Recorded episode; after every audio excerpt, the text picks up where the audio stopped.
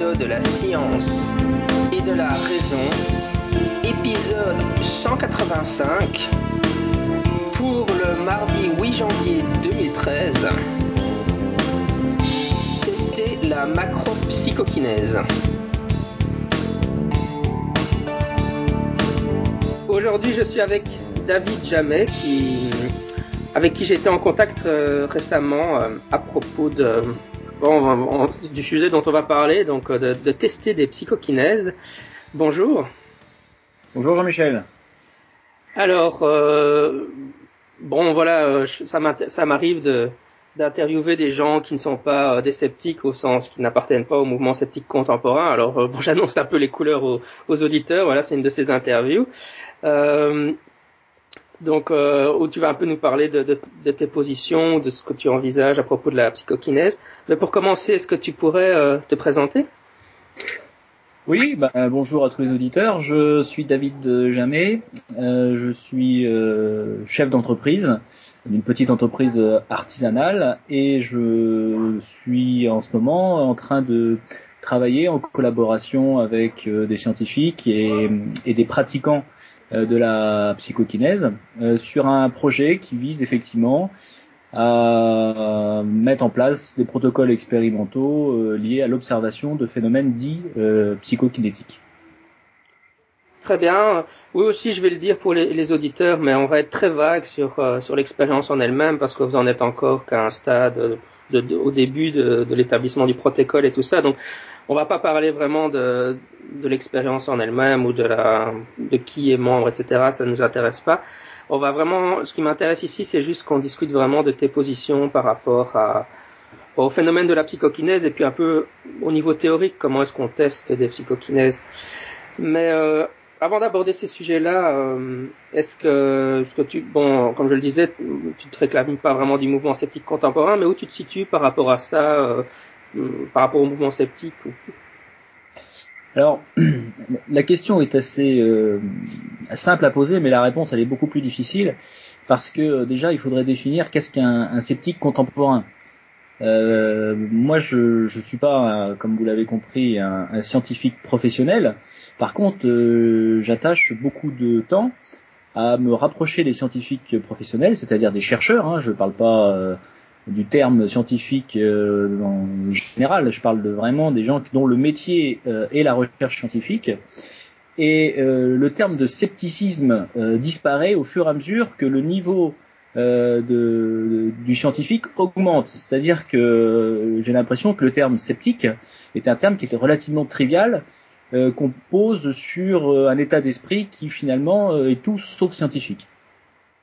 Alors pour me situer par rapport à ça, c'est difficile parce que euh, je me considère pas comme un sceptique dans le sens où bah, je, monte des expériences pour arriver à un consensus euh, autour d'une observation. Euh, je parle même pas de conclusion ou de résultat d'expérience, simplement se mettre d'accord sur euh, ce qui est en train de se passer sous yeux.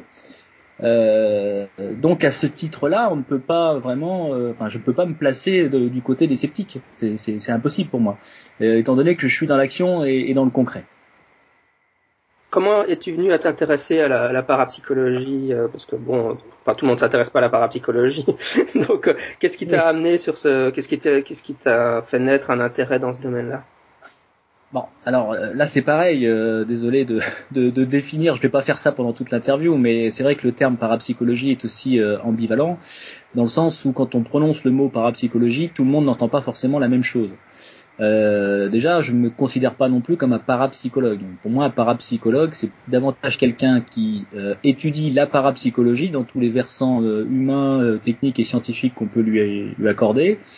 moi, une fois encore, la parapsychologie, c'est un domaine qui est tellement vaste que je peux pas dire que je m'intéresse à la parapsychologie et à tous les phénomènes dans leur ensemble.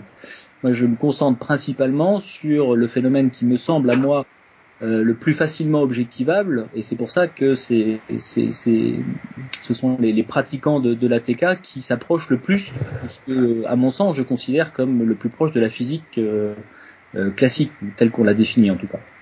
Euh, et si j'en suis venu donc à m'intéresser à ces phénomènes dits TK, c'est tout simplement parce que j'ai eu l'occasion d'assister à un stage de Jean-Pierre Girard, hein, qui, qui, revendique le statut de plus vieux sujet TK de France, et qui est donc venu faire un de ses stages, hein, il en fait quelques-uns chaque année, sur le secteur de, de Poitiers où, où, je réside. Et, et comme je l'ai déjà dit, je suis dans une action concrète, donc je suis simplement allé euh, voir le phénoménal euh, Jean-Pierre Girard, si j'ose dire, pour me rendre compte par moi-même de ce qu'il retournait de, de cette activité et de cette pratique.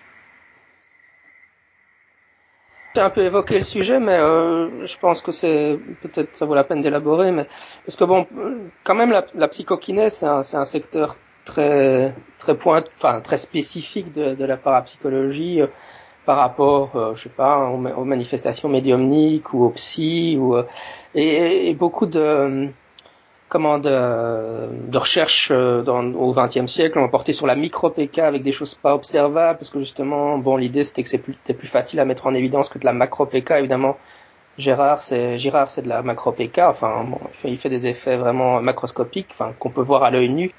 Oui, tu dis c'est c'est quelque chose de physique, mais enfin, est-ce que est-ce que c'est juste à cause de cette expérience vraiment que tu as, enfin, que as observé hein, le phénomène que la P4 t'intéresse particulièrement? C'est... Bah, disons que euh, ce qui m'intéresse euh, en général euh, et ce qui conduit à la parapsychologie en général, c'est, enfin, du moins ce qui me semble dans mon cas, hein, c'est l'intérêt qu'on va porter au témoignage que certaines personnes vous rapportent. Lorsque quelqu'un vous rapporte de, de, de bonne foi, en apparence, euh, des phénomènes qui sont de l'ordre de l'extraordinaire, c'est ce qu'on appelle une expérience extraordinaire. Bon, ben, il y a deux façons de recevoir ce type de témoignage. Euh, soit vous restez neutre, soit vous prenez parti. Euh, la difficulté principale que rencontrent les gens qui, qui, qui écoutent ce genre de témoignage, c'est de garder leur neutralité, c'est-à-dire une ouverture d'esprit qui leur permet de se dire, en même temps, c'est peut-être possible, dans le sens possible, c'est le reflet d'une certaine réalité, ou au contraire se dire, c'est probablement une interprétation euh, de cette personne euh, et elle a dû se tromper ou du moins euh, si je lui demande de renouveler cette expérience, elle va probablement pas être capable de le faire. Et moi, j'essaye de me situer exactement, c'est pas facile, mais j'essaye du moins, sur la ligne de démarcation qu'il y a entre ces, ces, deux tendances, à vouloir croire avant tout à quelque chose avant de comprendre un phénomène ou comprendre comment un témoignage a pu nous parvenir l'approche euh, réductionniste classique, celle, celle adoptée par les sceptiques et les zététiciens, c'est de dire que, que les, les psychokinèses sont en fait des, des pseudo-voyants, enfin pseudo-psychiques, c'est-à-dire des, des gens ou pseudo pseudo-kinèse, mais je sais même pas si on emploie ça dans la littérature, généralement ils emploient juste pseudo-voyants en général, pour toutes les catégories de phénomènes, mais euh, où on dit, ben, en fait, c'est soit c'est des gens qui qui se trompent, euh, qui s'illusionnent eux-mêmes, pour des raisons X ou Y, comme tu l'as évoqué, soit alors on est face à des, des gens qui cherchent à nous tromper via des, des tours d'illusionnisme. Euh, donc je voulais te demander un peu qu'est-ce que tu penses de, de cette approche réductionniste et pourquoi tu n'y adhères pas ou, euh, est-ce que tu adhères, mais enfin qu'est-ce que tu en penses? Bah, si on parle de l'approche, euh, bon, il y a aussi quelque chose qu'il faut mettre euh, qu'il faut mettre sur la table à un moment donné, c'est quelle est la distinction qui est faite entre le les tenants du scepticisme, le scepticisme scientifique, si on, si, on va dans le meilleur côté euh, de, de, de cette approche, euh, de l'approche zététicienne et notamment de l'approche zététicienne historique, qui, pour des raisons euh, totalement personnelles d'ordre euh, moral hein, et humaniste et politique, est complètement à l'encontre de ce que de ce que moi je défends comme valeur. Hein. Donc déjà, je, je, il faut faire aussi la différence entre sceptique, zététicien et, et, et scientifique sceptique, c'est encore un degré euh, supplémentaire. Euh, bon, une fois qu'on a compris la distinction qu'il peut y avoir entre ces différentes tendances, euh, bah, je dirais que le réductionnisme... Juste, juste, parce que même moi je suis pas très sûr de ce que tu veux dire. Développe un peu sur l'aspect, euh, pas les valeurs auxquelles tu ne ah. pas. Je suis pas, je suis pas très clair sur ce que tu veux dire par là. Historiquement, le, le, mouvement zététique est un mouvement qui est proche des tendances négationnistes euh, et révisionniste. Donc ça, c'est quelque chose qu'il faut avoir en tête euh, lorsqu'on évoque le terme de zététique. C'est pas un terme qui est anodin. Tu, tu parles de euh, comment il s'appelle encore ah, J'ai oublié son nom maintenant. Faut te dire comme comme comme je l'apprécie, je ne sais même plus comment il s'appelle. Euh, Paul-Éric Blanc-Rue, c'est ça que tu veux évoquer? Le, le, le, cercle zététique, euh, Paul-Éric Blanc-Rue, etc. Voilà, le cercle zététique, euh, par exemple, euh, a encore un site qui tourne sur lequel on peut trouver des vidéos euh, foncièrement négationnistes et révisionnistes. Donc ça, déjà, c'est quelque chose qui, évidemment, est inacceptable tant sur le plan de la science que sur le plan de, de la morale humaine et républicaine tout court. Hein. Bon. Oh, non mais là, juste pour quand même, parce que je pense qu'il y a beaucoup d'auditeurs qui ne doivent pas savoir ce genre de choses. Enfin, bien, j'ai dû l'évoquer dans un épisode ou l'autre, mais oui, c'est les, les, dérives de, de, du cercle zététique et particulièrement de, de Blanc-Rue. Euh, et c'est vrai que, bah d'ailleurs, c'est pour ça que l'observatoire zététique est né, c'était par scission avec le cercle zététique à cause de ces dérives. Enfin bon, juste, moi, ma position, c'est que tu, as, tu as raison sur le cercle zététique et particulièrement Blanc-Rue, mais bon, c'est, c'est qu'un individu, quoi. Enfin, je veux dire, c'est pas, ça ne représente pas tous les zététiciens ou la zététique en général. Non, c'est pour ça que je fais la distinction. Par contre, ce qui est embêtant, c'est que le terme euh, zététique, lui, euh, quand on raisonne en termes de, euh, de, de, de, portée du terme sur le grand public peut avoir un impact très négatif pour pour pour des gens qui au, final sont pas forcément eux de mauvaises personnes. Ce que je veux dire, c'est qu'on a vite fait de faire des amalgames. c'est comme quand on prononce le mot voyant, par exemple, ça veut rien dire en fait. Ben un sceptique, pour moi, c'est un peu pareil, quoi. Ça veut pas dire grand chose. Ouais, ok, je vois, je vois. Euh, je t'ai interrompu, je sais pas si tu sais reprendre le cours de ta pensée, mais sinon. Euh, on parlait de l'approche euh, réductionniste défendue par donc un certain type de, de, de sceptiques. Moi, je suis pas là pour me substituer aux sceptiques. chacun est, est, libre de penser ce qu'il veut. moi, ce qui m'intéresse particulièrement, c'est d'avoir une approche réductionniste, mais du point de vue de la démarche scientifique, la démarche scientifique professionnelle et la démarche scientifique de pointe. Euh, ce qu'on pourrait appeler euh, communément la, la, bonne et honnête science. Voilà. Après qu'une expérience soit montée avec des a priori sceptiques euh, ou pas, je dirais que c'est pas vraiment un problème parce que si on s'inscrit une fois de plus dans une démarche scientifique professionnelle et, honnête, euh, bon, bah, les croyances des scientifiques, parce que les, scientifiques sont à mon avis comme tout le monde, ils projettent sur euh, leurs expériences et d'une certaine manière leurs hypothèses euh, une part de leurs croyances.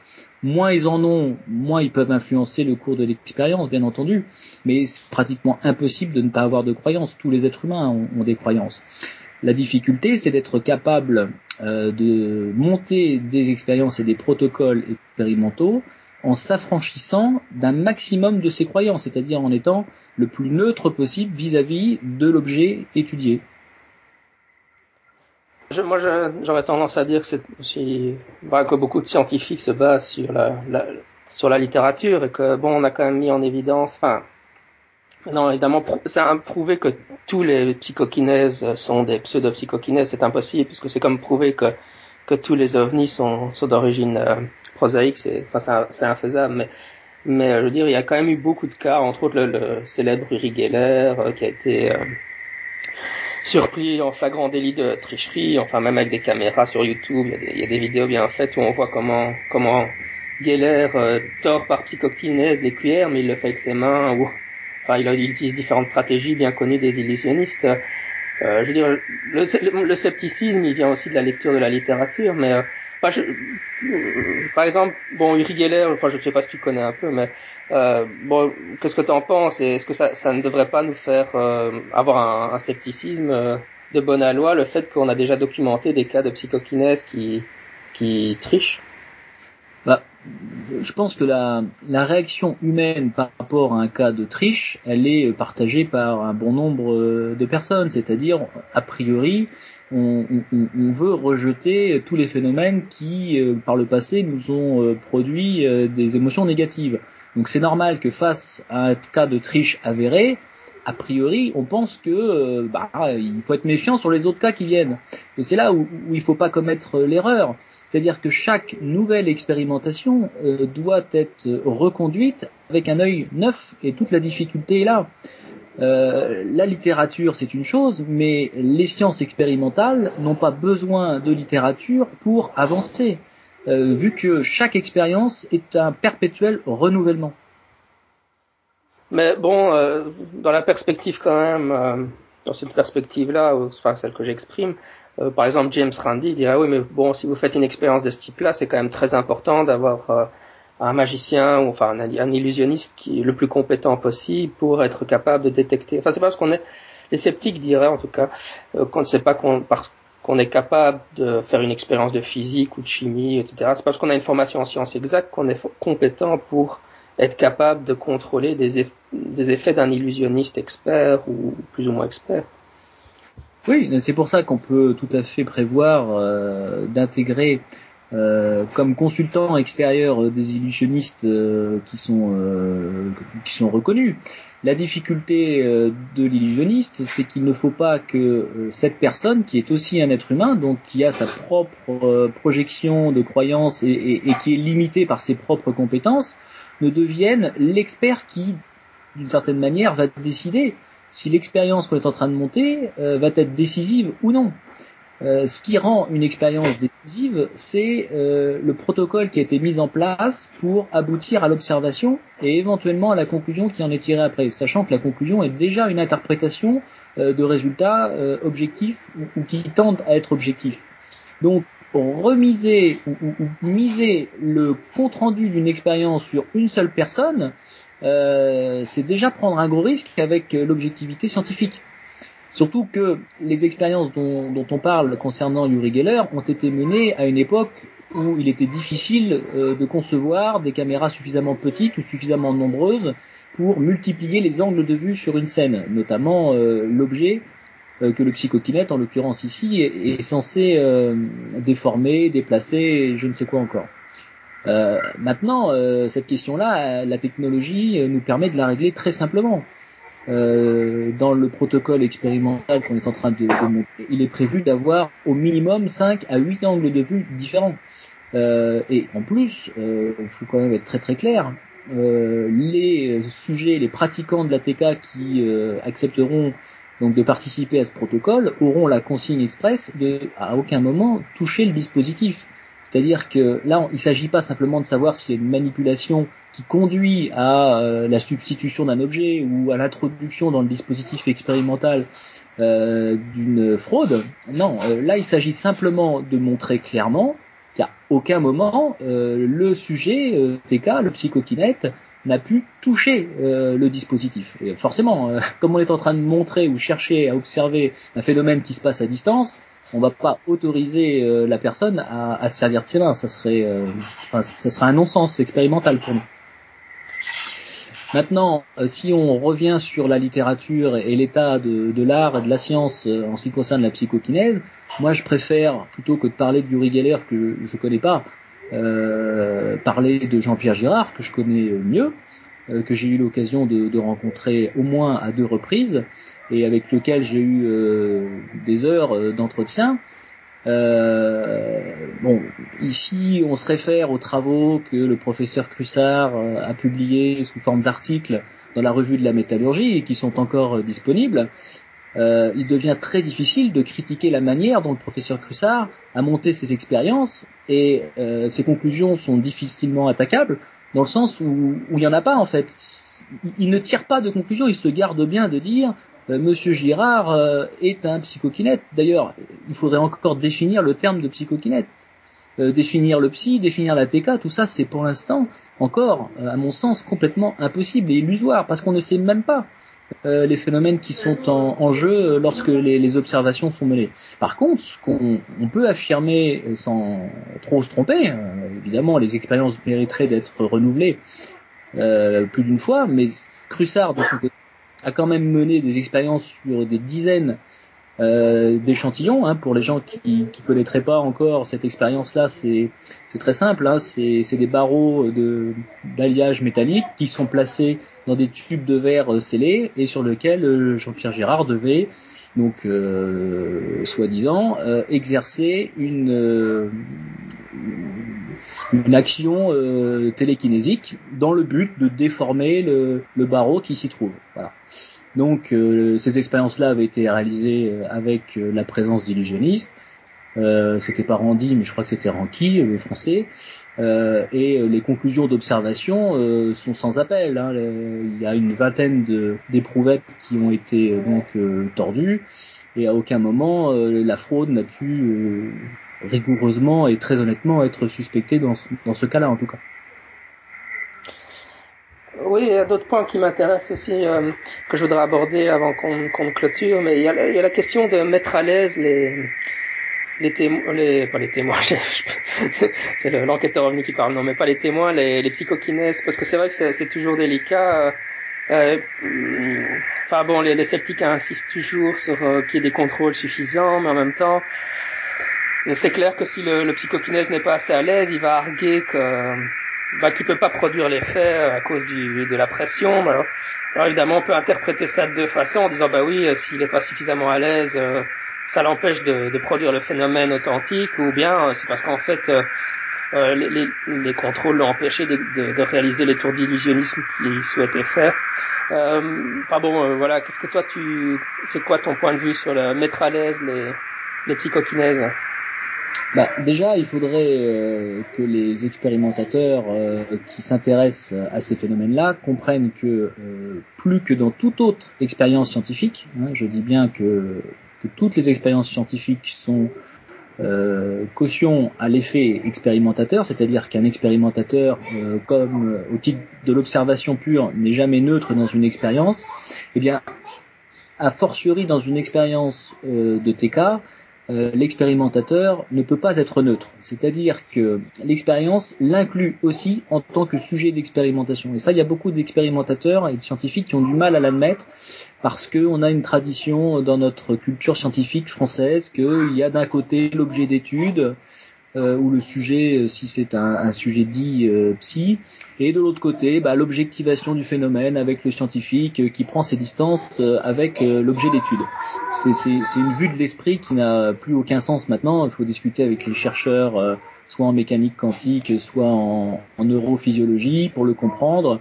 Euh, toute forme d'interaction, euh, au titre de la théorie de l'information par exemple, si on, doit commencer à, à, mettre des mots sur, euh, sur ces phénomènes-là, euh, on ne peut pas ne pas transmettre d'informations à partir du moment où on est mis en interaction avec quelqu'un ou avec quelque chose. Donc, mettre à l'aise le sujet, c'est une chose qui est évidemment importante, mais il faut savoir à quoi ça renvoie. Ça veut dire mettre à l'aise le sujet, mais le mettre à l'aise par rapport à quoi? Le sujet il est à l'aise, il ne demande rien à personne. Si vous venez pas le chercher, euh, il sera chez lui en train de faire euh, ses, exercices de méditation euh, qui aboutissent à, de la TK et, il ne demandera rien à personne. C'est pour ça que d'ailleurs que la plupart des sujets TK restent extrêmement discrets, parfois même vis-à-vis -vis de leur propre famille, pour que justement ça reste une action méditative. Donc il faut savoir que quand vous allez chercher un sujet TK pour le placer dans un laboratoire, c'est comme si vous sortiez en quelque sorte un poisson hors de l'eau. Est-ce que vous pensez que vous pouvez observer un poisson de la même manière quand il est dans l'eau ou quand il est sorti de l'eau? On a beau faire tout ce qu'on peut pour mettre à l'aise un sujet, de toute manière vous le sortez de son environnement, ce qu'on appelle l'écologie du sujet, vous le sortez du milieu dans lequel il a l'habitude de pratiquer. C'est juste une évidence pour moi que ça ne peut pas être neutre par rapport au phénomène que vous tentez d'observer. Donc mettre à l'aise le sujet, ça veut déjà dire être soi-même à l'aise avec le sujet d'étude pour que vous soyez le moins influent possible et que vous ayez le moins de parasites, vous soyez la, source de parasites la, plus faible possible. Donc c'est pour ça qu'il faut absolument, lorsqu'on étudie les phénomènes euh, dits euh, télékinésiques, euh, adopter une posture bienveillante à l'égard des personnes qui acceptent de vous montrer ce qu'ils font, euh, tout simplement parce que euh, si vous ne le faites pas, si vous n'avez pas cet œil bienveillant, attention quand je dis bienveillant, ça ne veut pas dire qu'il ne faut pas être euh, rigoureux dans la manière d'observer les phénomènes, bien au contraire, parce que après, il y a toute la question de la, la, dissonance cognitive qui peut, qui peut venir se, se greffer sur les comptes rendus d'observation et voire même se projeter sur les hypothèses euh, dès le, dès le départ. Enfin, ça c'est une autre question. Euh, mais lorsque vous euh, approchez un sujet psy, que, que vous êtes en, en, en, relation avec lui, vous l'influencez et cette influence-là peut avoir soit des effets qui vont euh, être traduits par des observations positives euh, lors de la production d'un phénomène TK, soit au contraire se traduire par une absence de phénomène. Et, effectivement, après la conclusion, euh, tout est biaisé parce que vous partez du principe que parce que le phénomène n'a pas eu lieu, alors c'est que le phénomène n'existe pas. C'est c'est une euh, erreur logique courante, grossière à mon sens, mais courante. Je dirais que le raisonnement est plus compliqué que ça, parce que si on, met en, place un dispositif qui est, qui est destiné à empêcher un certain nombre de stratégies d'illusionnistes et que le, phénomène se produira pas, on peut faire l'hypothèse qu'il ne s'est pas produit parce qu'on a réussi à empêcher les trucages d'illusionnisme d'être réalisés. Euh, oui, j'avais encore une autre question euh, sur les, les mobiles en fait. Euh, euh, donc euh, Girard utilise des mobiles. Euh, en fait, en fait, moi, j'étais pas très familier avant que tu m'en parles, de, même, même pas du tout en fait, parce que j'ai beaucoup suivi Uri Geller, euh, parce que bon, dans le milieu anglo-saxon, c'est quand même un des psychokinèses les plus célèbres. Euh, mais lui, il fait pas de, il utilise pas de mobile. Bon, il fait des torsions de cuillère, des déplacements de de compas, ce genre de choses.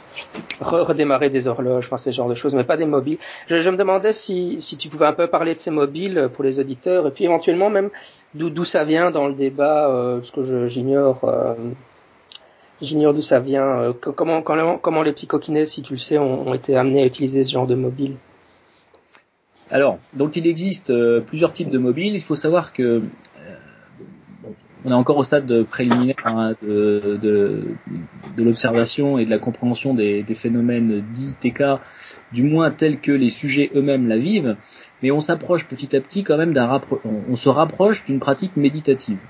C'est-à-dire que une hypothèse euh, serait que le sujet, euh, la personne rentre en méditation, euh, analogue à ce qu'on peut retrouver dans la méditation indienne, et euh, au travers donc d'une concentration et une détente euh, corporelle complète, hein, c'est pas simplement dans le cerveau que ça, ça se passerait, hein, je parle au conditionnel bien sûr, euh, il y a comme qui dirait une espèce d'extension euh, de la conscience de soi qui va au-delà du corps. Et c'est comme ça qu'en tout cas qu'ils le décrivent. Et cette extension au-delà de leur corps euh, leur permettrait d'englober euh, dans leur champ de conscience bah, des objets euh, qui sont plus ou moins familiers, avec lesquels les sujets sont plus ou moins familiers. C'est pour ça que euh, les sujets produisent plus facilement des phénomènes, euh, des objets avec lesquels ils ont été en contact.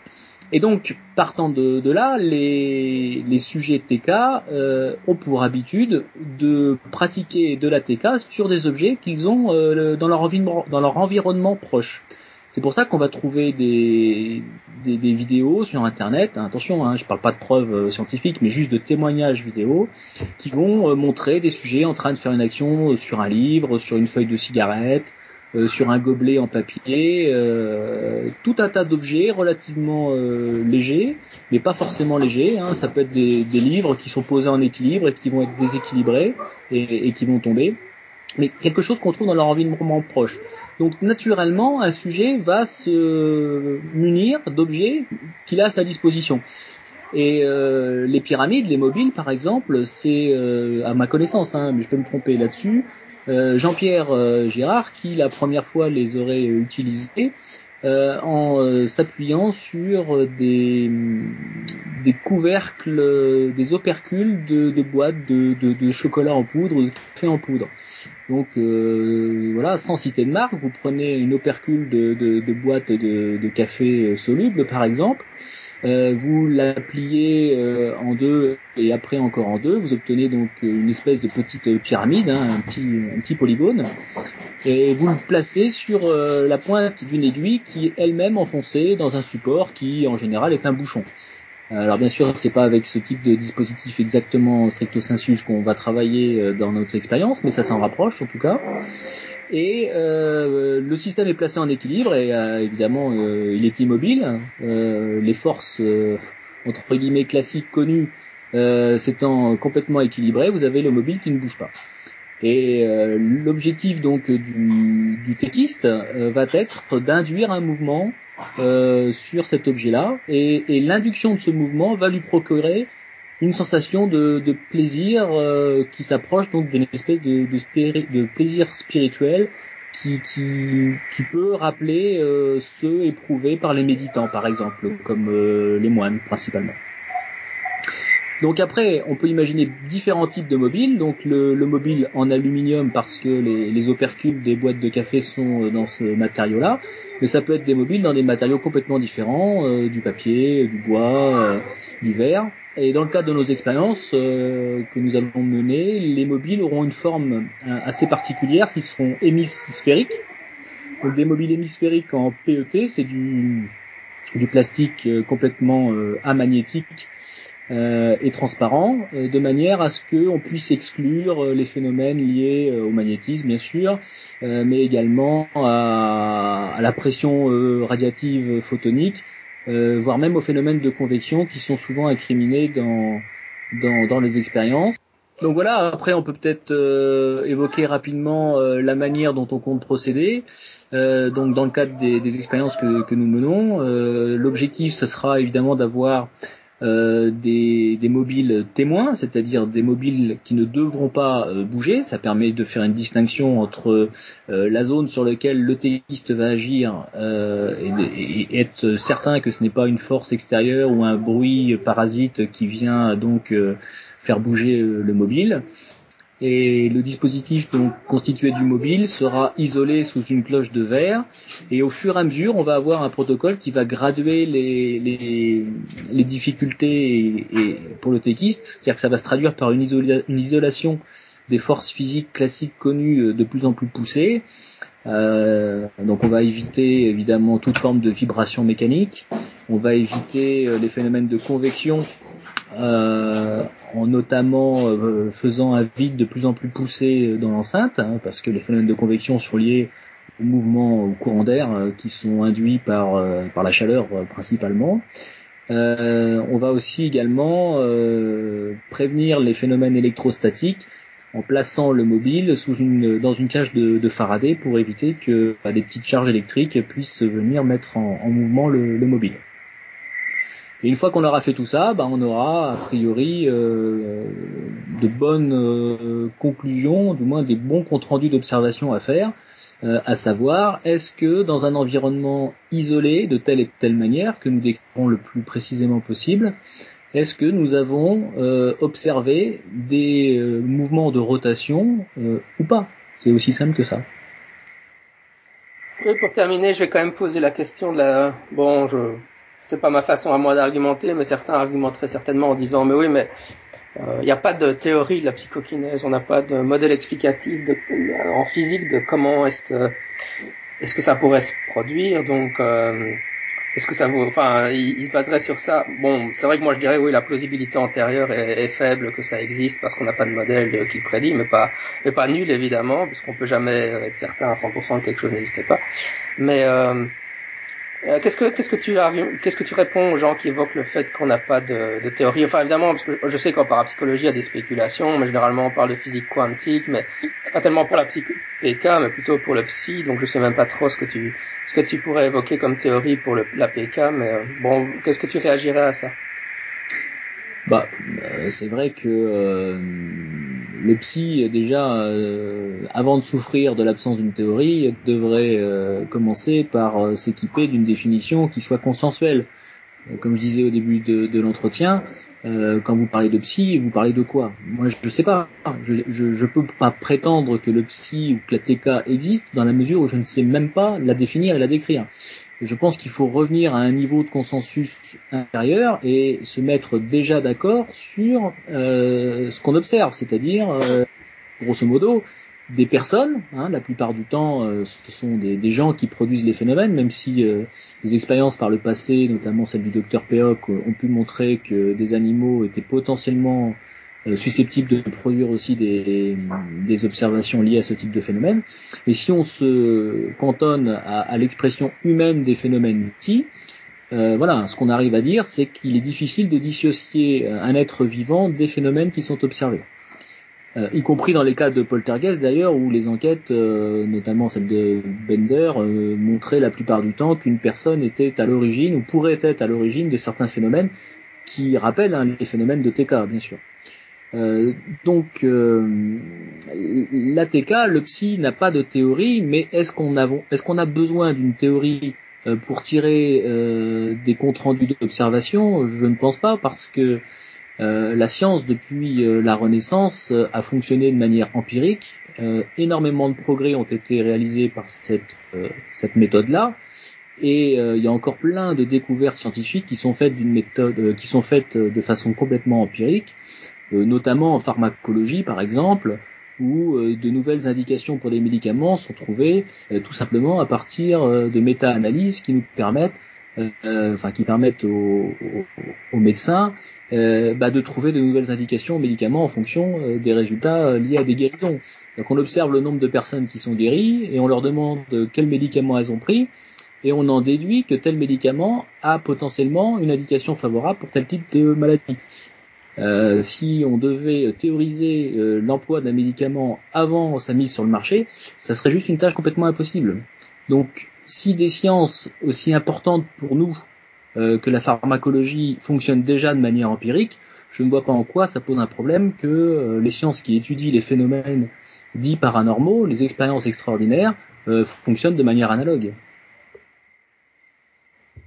Très bien, ben je suis je suis venu au bout de mes questions. je ne sais pas s'il y a quelque chose d'autre que tu voudrais évoquer qu'on n'a éventuellement pas évoqué. Non, je pense que pour continuer euh, cette réflexion, euh, j'inviterai les, les auditeurs à se rapprocher euh, bah, du, de certaines références, hein, qui sont par exemple, comme je le disais tout à l'heure, les comptes rendus d'expérience du professeur Crussard sur les torsions de métal par Jean-Pierre Girard, euh, il y a le site de Jean-Pierre Girard sur lequel aussi on peut trouver des informations. Alors évidemment, ce sont des informations qui sont très subjectives. Hein. On ne parle pas ici de, euh, de comptes rendus expérimentaux euh, forcément rigoureux. Hein. C'est Jean-Pierre qui, qui, présente son travail, sa vie. Donc forcément, c'est connoté, euh, c'est psy, mais c'est quand même une source d'information qui peut être intéressante. Euh, et puis sinon, euh, bah, j'invite évidemment euh, les auditeurs à, nous revoir ou nous entendre dans quelques mois lorsque nous aurons des, comptes rendus de nos expériences et de nos observations à produire, parce que comme je le disais, moi je ne m'attends pas à, un résultat plutôt qu'à un autre, mais quoi que soit le résultat, nous en parlerons et, et nous produirons bah, un compte rendu très exhaustif et très rigoureux de ce que nous avons fait. Oui, tiens, pour, pour conclure, je me disais, mais euh, les, stages de, de Gérard, c'est euh, pour faire de, pour entraîner les gens à devenir des petits coquinaises eux-mêmes ou, euh, enfin, ma question c'est pas ça, mais c'est, est-ce que toi, tu as déjà essayé de produire des effets de psychokinèse Alors, bon, déjà, pour parler exclusivement des stages de Jean-Pierre, non, c'est pas des stages qui ont vocation à former des psychokinettes. Euh, l'approche telle que moi je l'ai je l'ai vue et, et, telle que je la connais de, de Jean-Pierre lui-même, c'est pas d'avoir un suivi avec les gens. Et si on part du principe que euh, les phénomènes psychokinétiques sont de vrais phénomènes, euh, il y a une chose qui est quand même sûre, c'est que parmi tous les psychokinettes, Jean-Pierre Girard reste une exception dans la mesure où il est le seul, à ma connaissance, à ne pas s'entraîner sur les effets qu'il produit. Tous les psychokinettes que j'ai été amené à rencontrer euh, travaillent au minimum une à deux heures par jour euh, pour produire des phénomènes qui sont euh, de moindre importance que ceux que Jean-Pierre Gérard est, capable de produire, du moins de ce que j'en ai vu pour l'instant. Donc déjà, on peut parler de, de sujets particulièrement doués. Et euh, Jean-Pierre euh, Girard, comme toutes les personnes douées, n'est pas forcément le mieux placé pour euh, expliquer à quelqu'un qui arriverait et débarquerait dans la pratique de la TK pour y arriver. Tout simplement parce que pour lui c'est tellement naturel qu'il a du mal à mettre des mots sur la façon dont, il s'y prend pour y, pour y parvenir. alors que les autres personnes, les autres pratiquants de la TK avec lesquels nous collaborons, eux ont une démarche qui est très active euh, et qui doivent verbaliser beaucoup de choses pour que nous, qui ne sommes pas des pratiquants de la TK, et moi le premier, je ne pratique pas la TK, euh, déjà parce que je n'ai pas la patience de le faire et ensuite parce que je, je m'interdis de le faire dans le sens où je veux rester le plus neutre possible par rapport aux, expériences que je suis en train de mener. Euh, mais il y a des méthodes d'extraction de l'information, comme on les appelle, euh, qui sont euh, conduites par des, des spécialistes, euh, notamment des, des, psychologues et, et des neurophysiciens, qui ont pour vocation d'extraire de personnes, de témoins, des informations en utilisant des méthodes qui, qui, permettent de faire des corrélations entre l'état physique d'une personne telle qu'elle la ressent et euh, des phénomènes euh, ou des, des, comportements qui sont euh, objectivables, c'est-à-dire observables depuis l'extérieur. Très bien, ben, merci beaucoup en tout cas d'être venu sur le balado pour nous parler de tout ça. Eh ben, c'est moi qui, qui vous remercie, hein, Jean-Michel, avec grand plaisir.